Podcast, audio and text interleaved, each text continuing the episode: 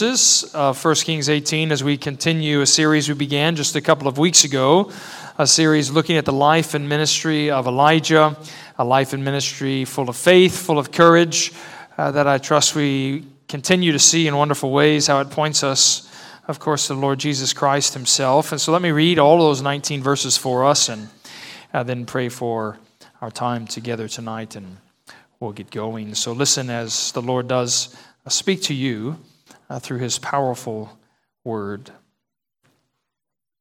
After many days, the word of the Lord came to Elijah in the third year, saying, Go, show yourself to Ahab, and I will send rain upon the earth. So Elijah went to show himself to Ahab. Now the famine was severe in Samaria, and Ahab called Obadiah, who was over the household.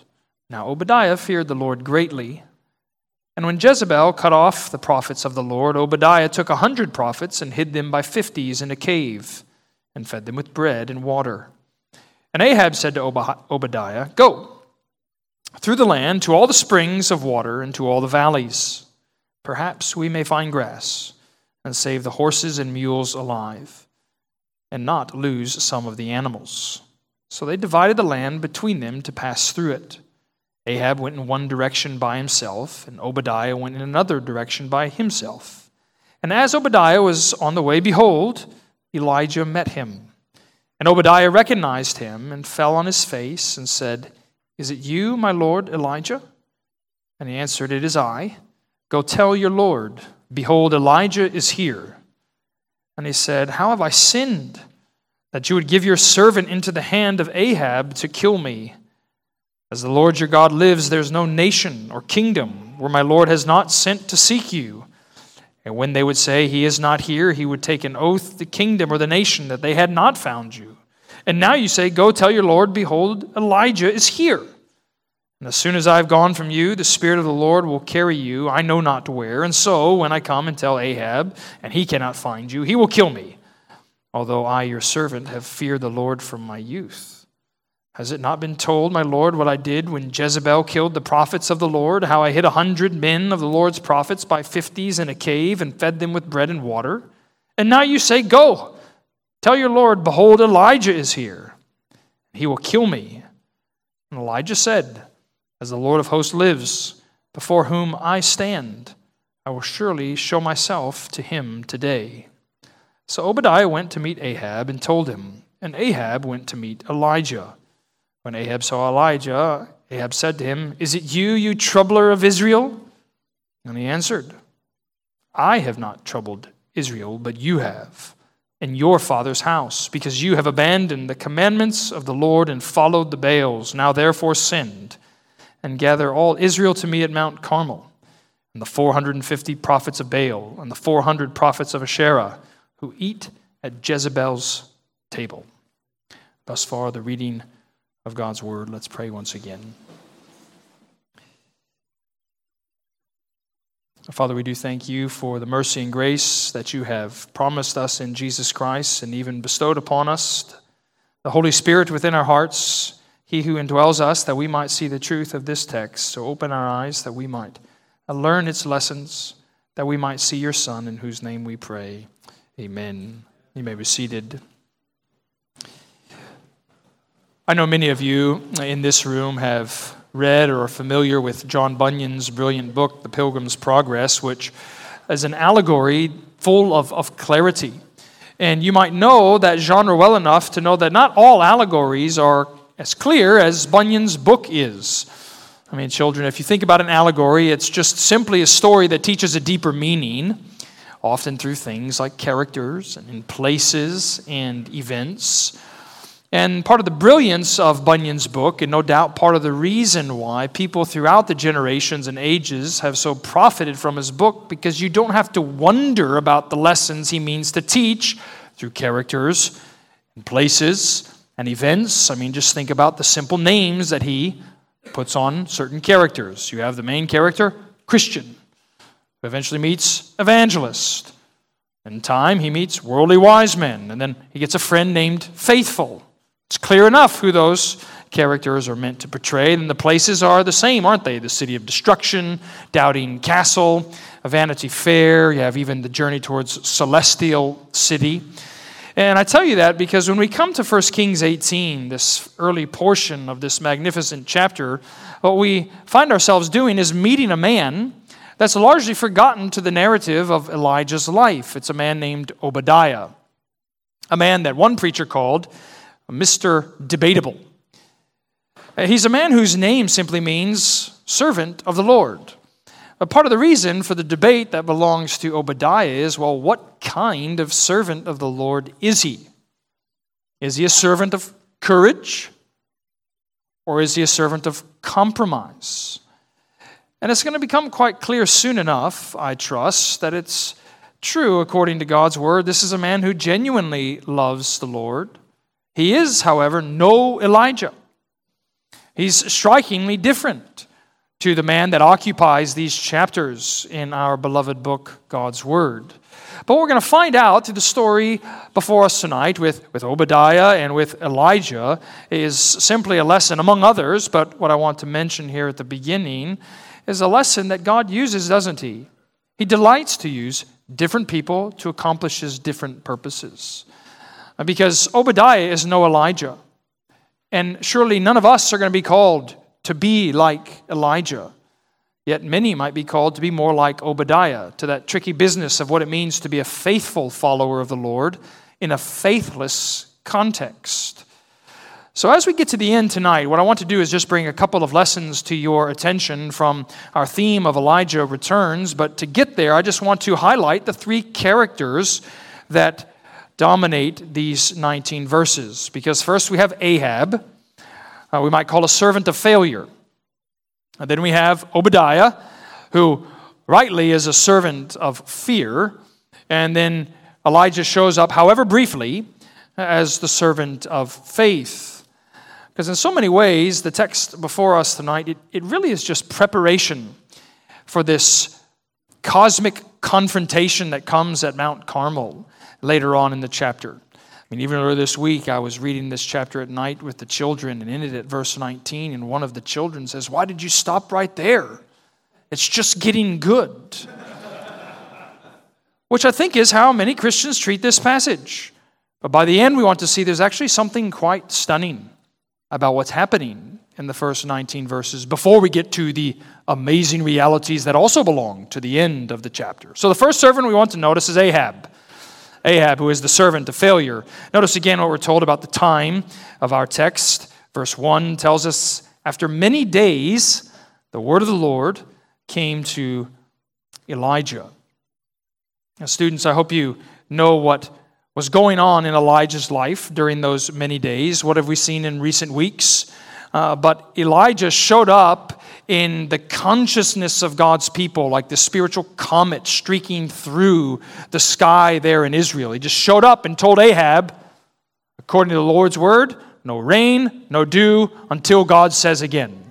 And the Lord just whisked him off to the brook Kerith, where he was fed by these raven chefs every morning and evening until that brook dried up. And the Lord sent him off, we saw last week, into Zarephath and Sidon which was nothing more into the belly of the beast, where Queen Jezebel, that wicked and vicious king, her father ruled. So God sent him behind enemy lines into enemy occupied territory, where for years he was sustained through the provision of this widow, a widow whose son died at the end of chapter 17 and in the first recorded resurrection of all of Scripture. Elijah brings back the widow's son from the dead, and so for these many days. What had Elijah experienced but God's faithfulness to provide for his servant? But now the time has come, clearly, in the third year, something like three and a half years after he last saw Ahab. And notice what the Lord says in verse 1 The summons is Go show yourself to Ahab, and I will send rain upon the earth. So Elijah begins to make the 60 or so mile journey back to Samaria. And, and notice what we're told in verse 2 the famine was severe in Samaria. More, more literally, the text says the famine had a, a firm hold on Samaria, as of course it would. For over three years, no rain. For over three years, no dew. If your lawn is anything like mine after the summer drought that we've had here in Texas, cracks, dry grass, brown and, and brittle there in your front yard, how much more must the grass, the vegetation have cracked under Elijah's feet as he's making those many miles back towards Samaria? Perhaps cracks in the ground, much more than like little slits, growing into cracks like small streams. And of course, it was going to be that way because this was God's covenantal curse falling upon his people who pursued unrepentance, who pursued idolatry with full vigor in great heinousness before the Lord. So it's why this covenantal curse would speak about the Lord's discipline falling on his people as though iron lay hold of the land. The land would become like iron, the heavens would be shut up like brass. And notice what Ahab, this servant of failure, is doing according to verse 5. He goes to Obadiah and tells his servant, something like a mayor of his palace, go through the land to all the springs of water and to all the valleys. Perhaps we may find grass and save the horses and mules alive and not lose some of the animals. I think you're meant to see something about just how blind Ahab is in the midst of his sin here. Instead of seeking the Lord's face in repentance, he's seeking to save the faces of his cattle. Instead of bowing before the Lord in repentance, he's stretching out across the land to find provision for his animals. And it's a not so subtle mocking, I think, even of the prophet, I'm sorry, the false god Baal. Because, of course, Ahab and Jezebel, they promoted this pagan religion of Baalism in the land. And Baal, as we said a few weeks ago, Baal is supposed to be the god of rain and harvest. Yet, what's the land that's worshiping Baal but cracked, dry, and utterly barren of harvest because there's been no rain? And so they have to go looking for it to find it. It's quite striking, isn't it, that even though in front of his very attention and his experience there in the promised land, that King Ahab is missing the simple truth. This discipline has come from your disobedience, and he can't see it. Now, true it is even that servants like you and me so often might hear the word of the Lord, see actions of the Lord that ought to be altogether obvious to us what the Lord means to communicate. And yet, uh, we miss it altogether. So focused are we on our own little worlds that we inhabit. So the servant of failure now leads us to this servant of fear, this man named Obadiah, because notice what our English Bibles do at the parenthesis of verse 3. It tells us now Obadiah feared the Lord greatly. It's, it's an amazing summary of his spiritual identity, isn't it? I mean, I hope that this would be a desire you have to be known before the Lord as someone who fears him greatly. As one of the perfect summaries of true spirituality in all Scripture, that he fears the Lord genuinely, truthfully. She fears the Lord greatly. And part of that fear has overflown into Obadiah's life to be a direct contrast to the vicious and violent Jezebel. Look at verse 4. She cut off the prophets of the Lord, but Obadiah took a hundred prophets and hid them by fifties in a cave and fed them with bread and water. So again, this contrast exists here early in the passage between the servant of failure, Ahab, and the servant of fear, Obadiah, because Ahab is just interested in how he can feed his animals. Obadiah is interested in how he can preserve the Lord's word. These hundred prophets hidden by fifties in the caves. But his fear, of course, isn't perfect. Actually, as the text continues, we find out how imperfect Obadiah actually is. Because uh, you notice what Ahab commands in verse 5 and 6 you go this way, I'll go that way. Let's see what we can find. And what Obadiah finds quite quickly is Elijah. Look at verse 7. As Obadiah was on the way, behold, Elijah met him. And Obadiah recognized him and fell on his face and said, Is it you, my lord Elijah? We, we don't know how Obadiah uh, recognized Elijah. Maybe was he, he was in the king's court three and a half years before when Elijah first showed up. Maybe because he was like the mayor of Ahab's palace and he knew intimately Jezebel's most wanted list, that he, he knew what Elijah would have looked like. Whatever it was, is it you, Elijah? Obadiah asks. And actually, in the original, uh, Elijah just says, I. Go tell your Lord, behold, Elijah is here. And that's where Obadiah's fear shows just how imperfect it really is. Some of you might sympathize with my own experience that is, certain sentences can stick to your soul much longer than you ever thought that they would. For example, one of those came years ago when I was at another church and we were meeting in the city for this monthly gathering of local pastors. And I was sitting next to a brother on staff in the church where I was. He was on my left, and uh, he began to talk about all of these difficulties that belonged to his life in that moment of, of following Jesus. And the man across the table sitting from us, he simply said, Well, you are a quagmire of inconsistencies, aren't you? And it stuck with me because Christians, aren't we? So often full of inconsistencies and contrasts between what we believe and what we do where we strive successfully and where we fight failingly. Because here's Obadiah, a man who's fearing the Lord greatly, but what we see him once he meets Elijah, his fear of man begins to swallow up his fear of God. That's actually quite clear. You don't need to read the next few verses. We can capture the conversation with a simple summary. He says, Here's the deal, Elijah. We've been looking for you for a long time. And if, if you tell me to go back, I know what tends to happen with you. You just disappear. So I'm going to go back and tell Ahab, come meet Elijah. We're going to come back here. You're not going to be here, and he's going to kill me. Further, Elijah, don't you know what I've done while you've been gone? I've saved these fifties in caves, prophets of the Lord's word. I alone have preserved them, and now you want me to go back and die? Sometimes, uh, many Christians, when the Lord calls them into a place of costly obedience, maybe we, like Obadiah, can fall back on past performance, thinking that that should keep us from the present difficulty. Don't you know what I've done for the Lord? And now you're asking me to potentially lay it all aside?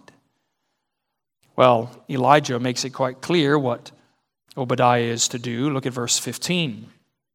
As the Lord of hosts lives, before whom I stand, I will surely show myself to him today. So Obadiah went to meet Ahab and told him, and Ahab went to meet Elijah. So the servant of failure lived with this servant of fear, Obadiah. And now we get to the servant of faith with Elijah, for verse 17 tells us that Ahab simply asks him a question Is it you, you troubler of Israel. It's a more technical term than you might realize in the Old Testament history. Now, you would find that that same idea uh, in the book of Joshua with the story of a man named Achan, who had taken plunder that belonged to the Lord, and his disobedience brought the Lord's discipline because he was troubling Israel in his sin. And here is Ahab saying to Elijah, You're, you're the troubler. You're the one who brought all of this upon us. But the reality is much different, isn't it? Verse 19, I'm sorry, verse 18. Uh, Elijah says, I have not troubled Israel, but you have, in your father's house, because you have abandoned the commandments of the Lord and followed the Baals. If you know that story of Achan in Joshua chapter 7, it was before all of Israel's eyes that they were going to have to deal with the true trouble, which was going to lead to the execution of the one who sinned. Rather ominously, it seems as though for Ahab's experience, what does Elijah do? But in verse 19, it says, Hey, bring those 950 false prophets you have. We need to show before all of Israel who's really responsible for what's happened here. So it's a text, isn't it, that is preparation for the confrontation that's soon to come. I wonder what kind of servant you might be best defined as one of failure, one of fear, one of faith. I wonder also, perhaps you're like me, as the word began to spread throughout the land there in Israel and Samaria, that Elijah's back. I mean, you get the picture, don't you, by the end of this chapter, that everyone's there watching this incredible confrontation at Carmel. That word had gone throughout the land that the Lord's servant had, had returned, this man that maybe they thought was dead, that had mysteriously and almost majestically disappeared altogether from the nation's experience. Suddenly, word would have been going out throughout the streets He's back. He's back. And sometimes, if you've read stories where you have a major character that disappears and then comes back, sometimes that, that arrival Sometimes that return, you know, elicit, elicits motions of, of comfort or courage.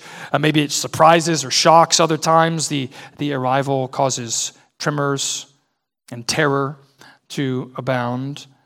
But what I want to show you here at the end are two simple ways that we're to know something more about the Lord's character towards his people in the return of Elijah preservation and visitation.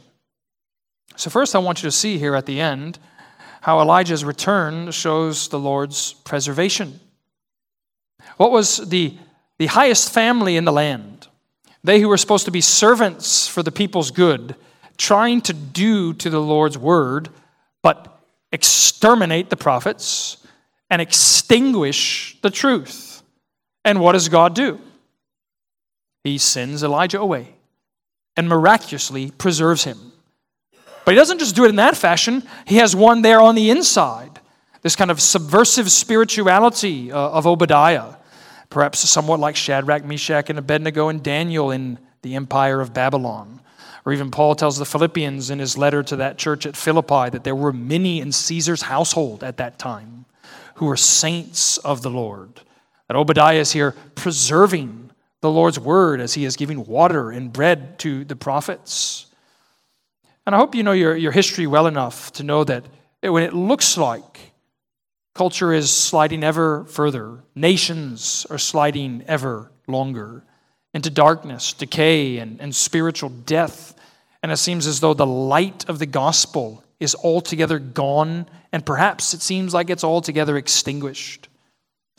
That we know the Lord preserves His word in ways that we can't always understand, in ways that even is going to shock Elijah in chapter 19. The Lord preserves a remnant for himself, that his word will continue to go to all the nations. And so the return shows us not just the Lord's preservation, it also shows us the Lord's merciful visitation. So there's faithful preservation of his word, there's a merciful visitation of his word. Because again, if you look at verse 1 of chapter 18, uh, the simple summons is go show yourself to Ahab, and what? Children, I will send rain upon the earth. The arrival of Elijah is going to signal revival in the land. And it's a stunning reality when you realize, according to the word in the Old Testament, such revival was going to ordinarily come to covenant breakers, like here in our text, when they repented of their sin. But do you see? No one's repenting here of their sin. Yet still, what's God doing? Showering his mercy upon the undeserving. That Elijah's return signals the Lord's visitation upon his people. And how is it that an holy God can come draw near to an unholy people? Except by his merciful provision. Because even the way the text makes it seem there in verse 1 of chapter 18, it's as though it was saying in the third year, when the time had come, when the time was right, the Lord came to visit his people.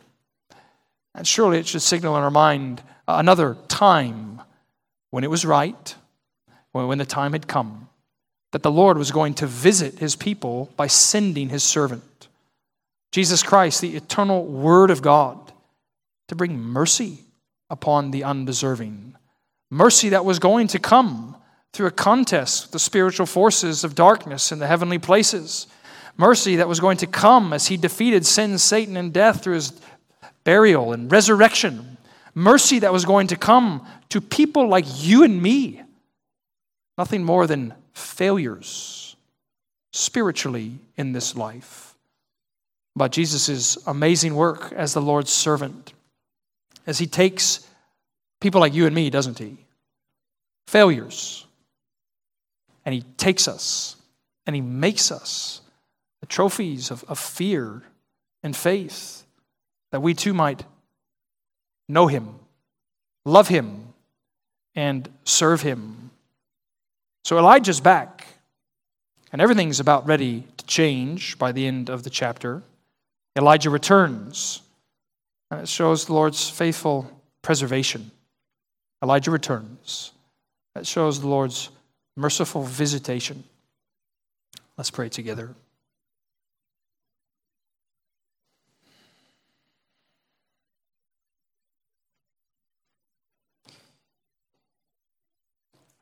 Father, we are grateful that you continually visit us by your word and spirit to sustain us, to equip us, to correct us, to train us. And we ask even this night that you would uh, train our eyes to look to Jesus Christ, the author and perfecter of our faith, that we might know him more, that we might serve you faithfully, and that you might be glorified in our lives. We pray in Jesus' name.